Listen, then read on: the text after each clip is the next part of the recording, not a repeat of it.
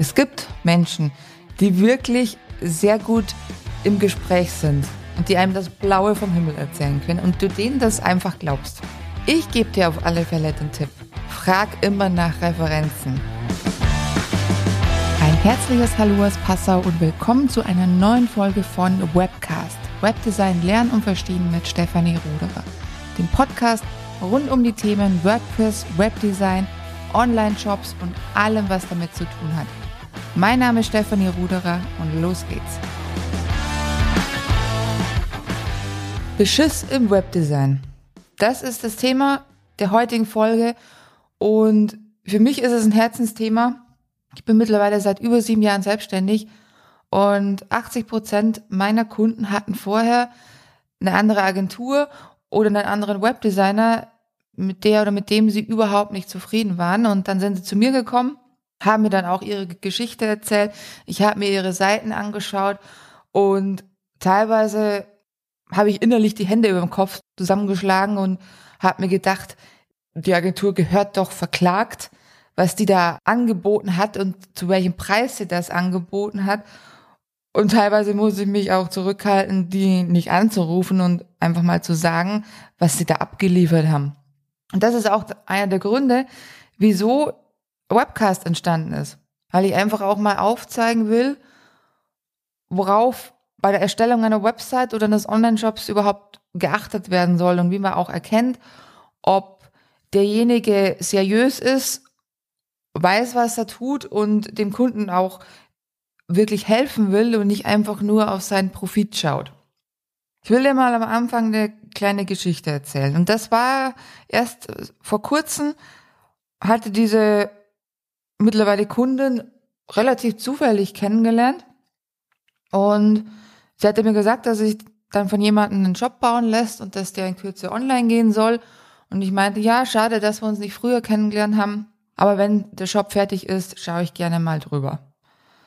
Letztendlich wurde die Deadline dann schon mal nicht eingehalten. Das dauerte auch schon ein paar Tage länger, bis der Shop online ging. Und dann war es soweit hatte ich mich mit der Kundin in ihrem Laden getroffen, denn sie hat auch einen eigenen Laden und habe mir den Shop einfach mal angeschaut. Und da hatte ich schon gemerkt, dass der Shop für deutsches Recht gar nicht richtig erstellt worden ist, dass einfach Sachen fehlen. Darauf habe ich sie auch hingewiesen. Und da meinte sie, ja, mach mir doch einfach mal ein Angebot über die Arbeiten und dann reden wir nochmal drüber. Weil sie war sich unsicher, ob sie dann bei dem alten Webdesigner bleiben sollte oder ob sie eben zu mir wechseln will. Aber auch zu Hause habe ich mal dann darüber nachgedacht und dann am nächsten Tag im Büro habe ich mir den Job nochmal genauer angeschaut, hatte auch die Login-Daten und dann habe ich gemerkt, dass der Shop gar keine Steuern berechnet. Also es waren einfach keine Steuersätze hinterlegt, obwohl die Kundin steuerpflichtig war und eben auch Umsatzsteuer abführen musste. Und da dachte ich mir dann schon, weil ich wusste ja auch, was sie dafür bezahlt hat, da hat sie richtig viel Geld bezahlt und hat dann nicht mal einen funktionstüchtigen Shop bekommen, der auch rechtlich einwandfrei ist. Und das tat mir für die Kundin richtig leid, denn ich meine, letztendlich hat sie dann zu mir gewechselt, aber ich konnte ihr die Änderungen natürlich auch nicht kostenlos machen. Nur bei dem Preis, den sie bezahlt hatte, hätte das eigentlich schon mit drin sein müssen. Oder eine andere Geschichte, die mir einfällt. Wenn jetzt ein Kunde seinen Shop oder seine Website mit WordPress erstellen lässt, dann ist natürlich die ein oder andere Erweiterung mit dabei und nicht alle Erweiterungen sind ja kostenlos. Das heißt, es gibt entweder einmalige Kosten oder es gibt zum Beispiel jährliche Kosten. Und immer wieder erlebe ich es bei Neukunden, die schon eine bestehende Webseite oder einen Online-Shop haben, dass die Lizenzen einfach dann für diese Erweiterungen nicht hinterlegt sind. Und das ist auch sowas, was ich einfach nicht verstehen kann. Denn wenn man etwas aufbaut, dann soll das nicht nach einer gewissen Zeit einfach nicht mehr genutzt werden können, weil das Ziel ist ja, dem Kunden eine Seite so zu erstellen, dass er damit arbeiten kann. Und komischerweise ist das oft sogar so, ist die Seite fertiggestellt, wird einfach keine Lizenz eingegeben. Das heißt, die Plugins oder der Code der Erweiterung wird einfach hochgeladen, in die Seite integriert und ist dann an sich nicht mal lizenziert, also dürfte das gar nicht hergenommen werden. Und auch sowas kann ich in meiner Branche einfach nicht verstehen. Ich meine, es ist kein Problem, wenn der Webdesigner sagt, ich würde gern diese Erweiterung nutzen, kannst du sie bitte kaufen? Oder wie es bei mir ist, bei den Standarderweiterungen gibt es sowieso Agenturlizenzen, die habe ich dann und gebe die dann, beziehungsweise eine davon an meinen Kunden weiter und sag, ja, du hast aber eine jährliche Zahlung zum Beispiel, weil ich das dann ja auch jährlich bezahlen muss. Aber es ist die Lizenz einfach da und selbst wenn die Zusammenarbeit beendet werden würde, kann der die Lizenz immer noch weiter nutzen, solange er sie eben bezahlt. Aber jetzt einfach so eine Erweiterung oder jegliche Lizenz bereitstellen, das sollte nicht sein, ohne dass der Kunde auch davon weiß.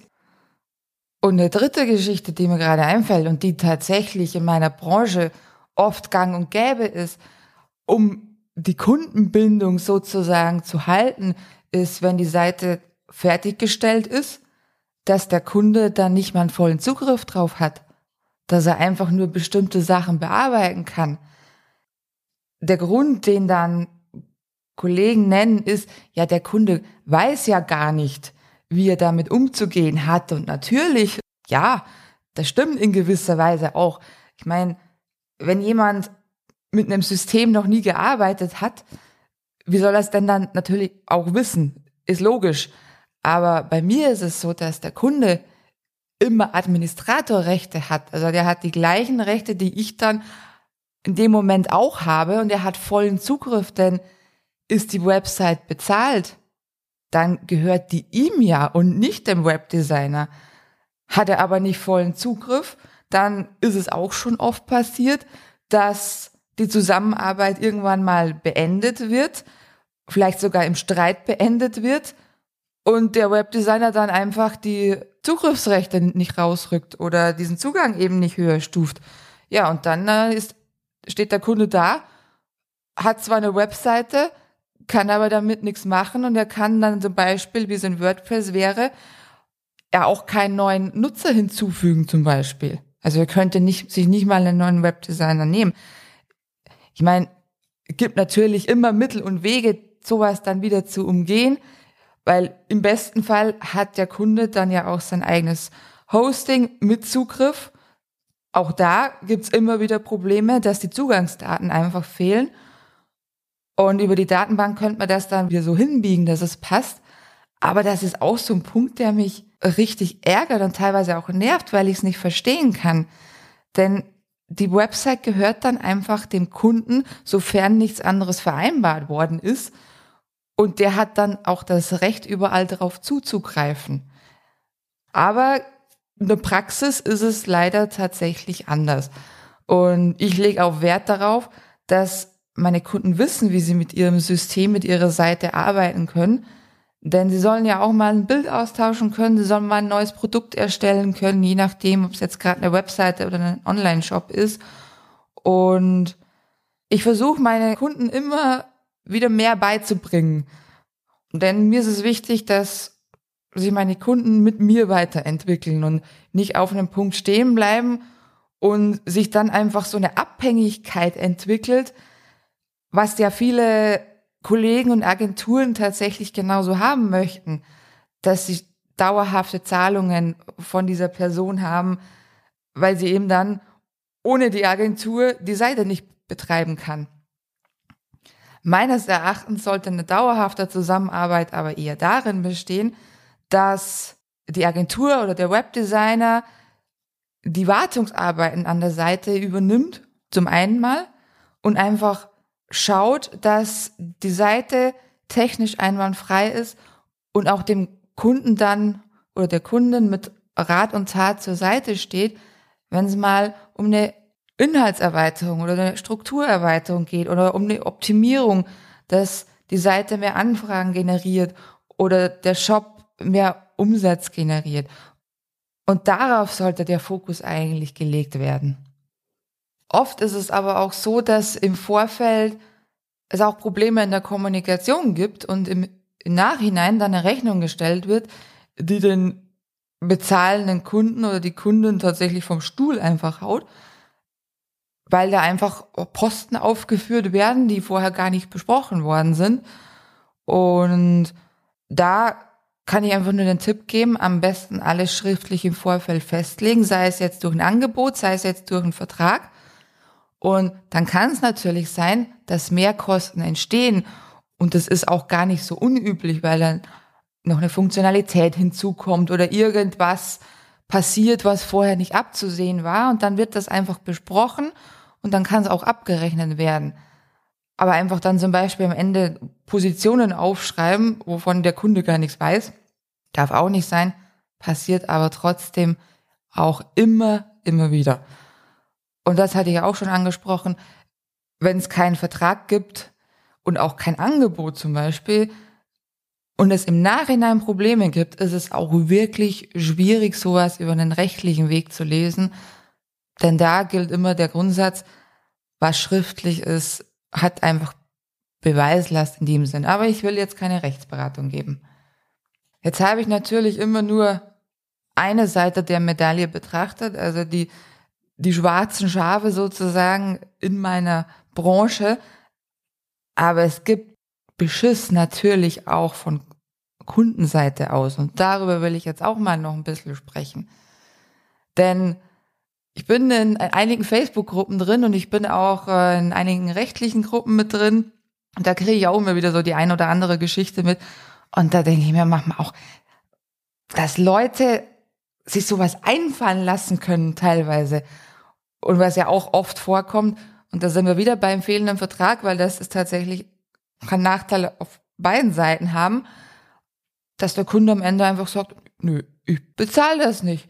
Ich habe die Zugangsdaten, ich habe die Seite, aber pff, nö, ich sehe nicht ein, dass ich das bezahle. Und da heißt es dann oft immer wieder, ja, darf ich dem Kunden die Seite überhaupt wieder, wieder wegnehmen? Darf ich ihm den Zugang sperren? Darf ich die Seite offline stellen? Auch das sind natürlich so Sachen.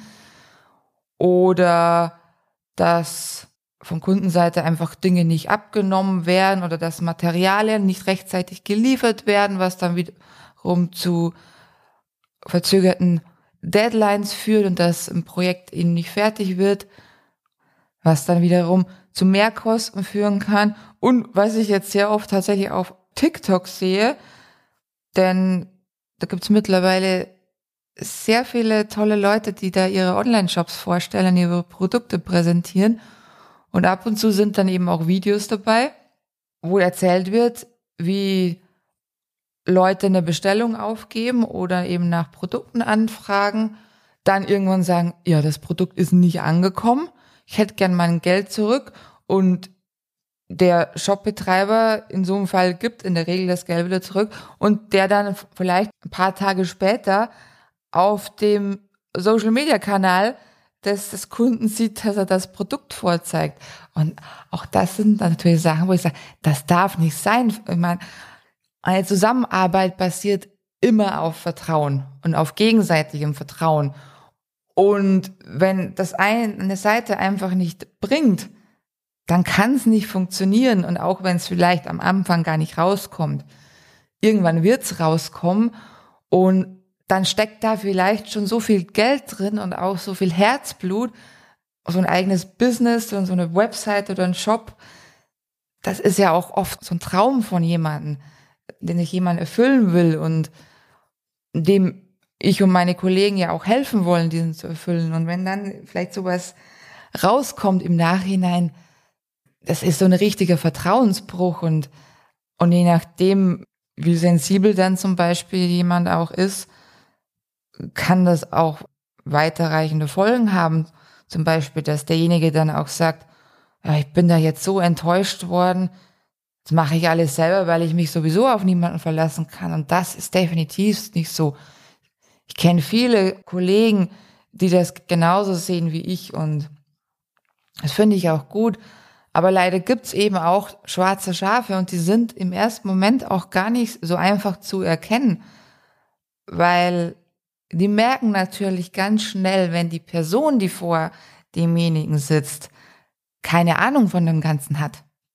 Und dann einfach keine Ahnung, mit Garantien um sich schlagen oder mit Fachbegriffen um sich schlagen, um sich einfach wichtig zu machen, aber letztendlich da einfach nicht viel dahinter steckt.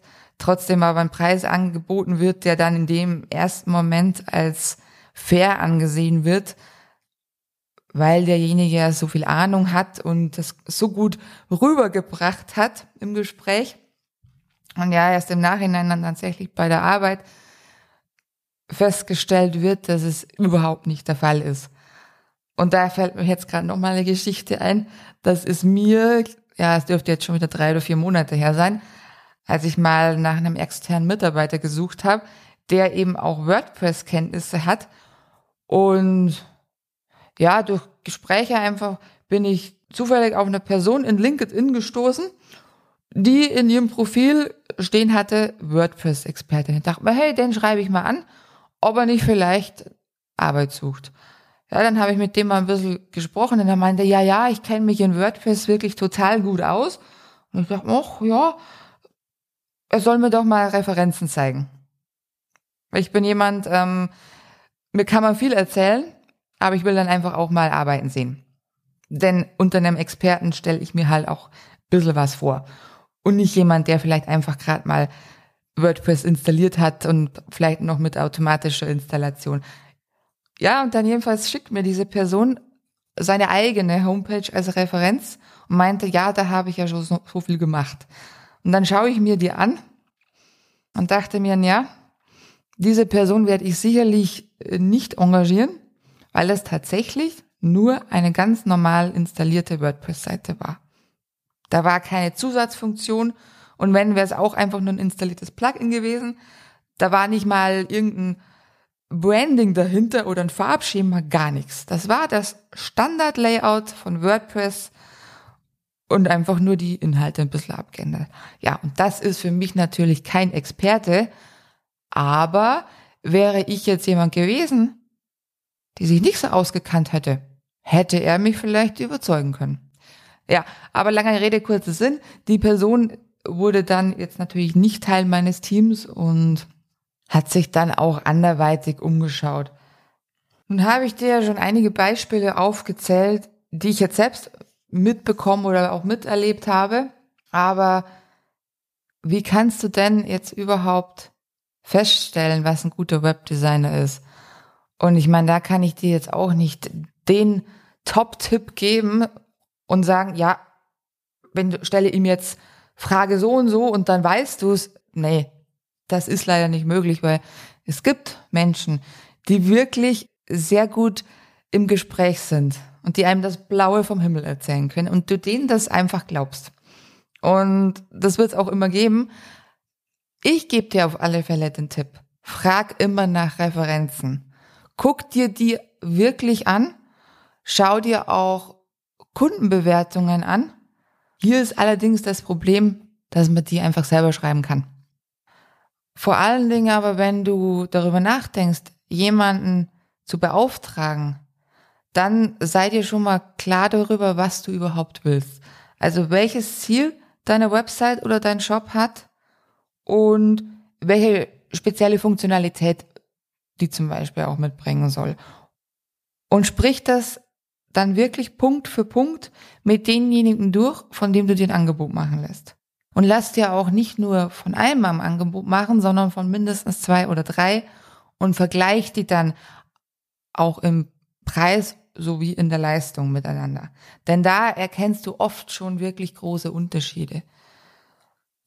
Dennoch achte nicht zu sehr auf den Preis und nimm vor allen Dingen auch nicht das billigste Angebot. Das teuerste muss es jetzt aber auch nicht unbedingt sein. Es muss einfach für dich stimmig sein. Und wichtig ist auch, dass du mit der Person einfach immer sprichst. Es bringt dir nichts, wenn du jemanden anschreibst und sagst oder schreibst in dem Fall, bitte mach mir ein Angebot. Brauch das und das, mach mir ein Angebot. Ohne ein einziges Wort mit der Person gewechselt zu haben. Das kann schon mal gar nicht funktionieren, weil der andere kennt dich nicht, du kennst ihn nicht und dann soll da was Tolles dabei entstehen. Ist von vornherein oft schon zum Scheitern verurteilt. Und wenn du dich dann für jemanden entschieden hast, dann halt das auch alles schriftlich fest, damit weder du noch der Webdesigner oder die Agentur im Nachhinein Probleme hat. Denn viele Anklagen könnten verhindert werden, wenn vorher alles besser besprochen werden würde und auch festgehalten würde. Ansonsten bleibt mir eigentlich nur zu sagen, ich meine, ich habe jetzt natürlich sehr viel Negatives berichtet, aber es gibt trotzdem wirklich gute Kollegen in dieser Branche und es soll nicht so sein, dass du jetzt im Nachhinein sagst, na, mache ich alles selber, weil ich komme sowieso nur an jemanden, ähm, mit dem es nur schief gehen kann. Nein, es ist nicht so. Wichtig ist einfach nur, dass du dir vorher genügend Zeit nimmst, um die richtige Person oder die richtige Agentur zu finden. Und dann steht einer guten und vor allen Dingen auch langen Zusammenarbeit nichts mehr im Wege. Dennoch muss diese Zusammenarbeit gepflegt werden, denn ich erwähne es gerne nochmal, eine Zusammenarbeit basiert immer auf gegenseitigem Vertrauen. Und das muss sich jede Partei erstmal bei der anderen verdienen. Ansonsten bleibt mir nichts weiter zu sagen als Dankeschön, dass du dir die Folge angehört hast. Und ich hoffe, du konntest auch heute wieder was für dich mitnehmen und du hörst in der nächsten Folge auch wieder mit rein, wenn es darum geht, dass eine Webseite allein dir noch keinen Umsatz bringt. Also bis zum nächsten Mal, deine Stefanie. Wenn dir diese Episode von Webcast gefallen hat, dann lass gerne ein Abo da und bewerte diesen Podcast am besten natürlich mit 5 Sternen. Teile ihn auch gerne mit Menschen in deinem Umfeld, die davon profitieren könnten.